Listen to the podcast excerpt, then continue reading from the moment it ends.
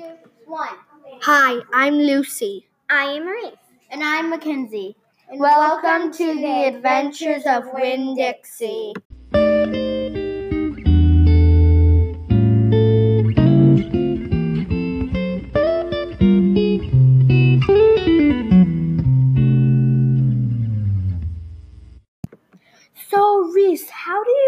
India first reacts to the dog in the store? I think she feels very confused because there's a dog and a, like a market, and that's really confusing to me. How do you feel about um, India's first reaction to Winn Dixie? I think that she is very confused and like just doesn't know what to think. Just craziness is happening in their brain. Awesome. So, Lucy, why why do you think India gives Winn Dixie a chance? I think it's because she overheard that the manager said someone called the pound and she just felt bad for the dog. She couldn't let the dog go to the pound, so she just had to yell it. Why do you feel like um, India gave Winn Dixie a chance, Mackenzie? Because if there was just a dog running around just in a, like a market store, I would totally try to like help it. I would like try to look around the store to find like the dog if I was Winn Dixie.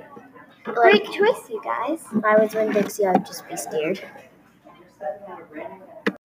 Start. So, Reese, how would you describe Winn Dixie? I would describe her. I would think she was dirty because, she, as it says in the book, she's a stray and she has nobody to look after her. That means she should be pretty dirty. How would you um, think Winn Dixie would look, Mackenzie? So on the front cover, she looked very big and fluffy, and in the book, it did say that she was losing some fur and muddy because she is a stray. Here's how I would describe her. She would be pretty big, but she would be skinny, and you could probably see her ribs because she would be a stray. She could, she would have no food, food, and there could have been bald patches on her where there was no skin, like a rug left out in the rain. So, I want to get into um, how Winn Dixie smiled at India. That seemed like a really touching moment, right? So, um, they said it was big, and it, and. And And I think that was half of the like thing why India um, uh, lied to the manager that that was her dog. and it's prob and um she and Winn Dixie also you know showed all her teeth to her the first time she smiled so that's probably meant she really liked Winn Dic- India. Fine, that was a show. So Lucy, how would you describe the setting? I would kind of describe it like a shopping mall, a small one, or a store because because she was getting macaroni, broccoli, and some tomatoes when the when it happened. How would you describe it, Reese? I'll describe it like messy because, as the book says, Winn Dixie is knocking a lot of things over.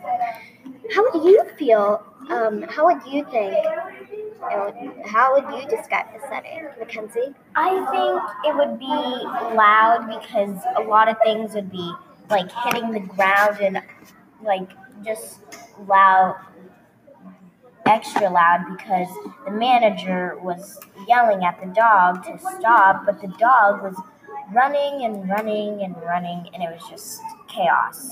How would uh, you think Winn Dixie felt when all the employees were grabbing him, trying to call him out?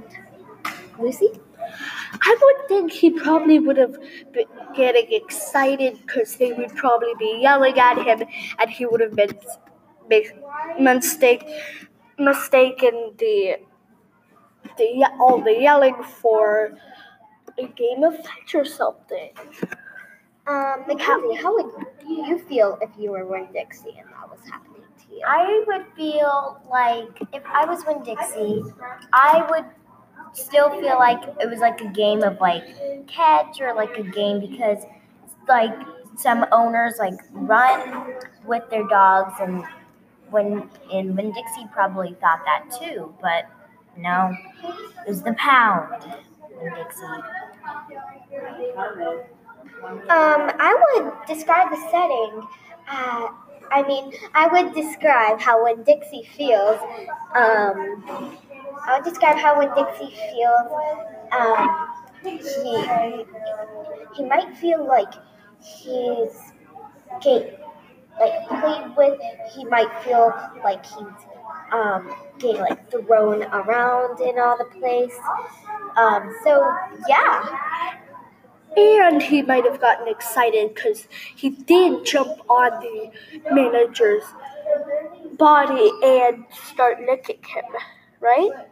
Yeah. Yeah. So Stay tuned for the next episode of Of the Adventures of Winn Dixie.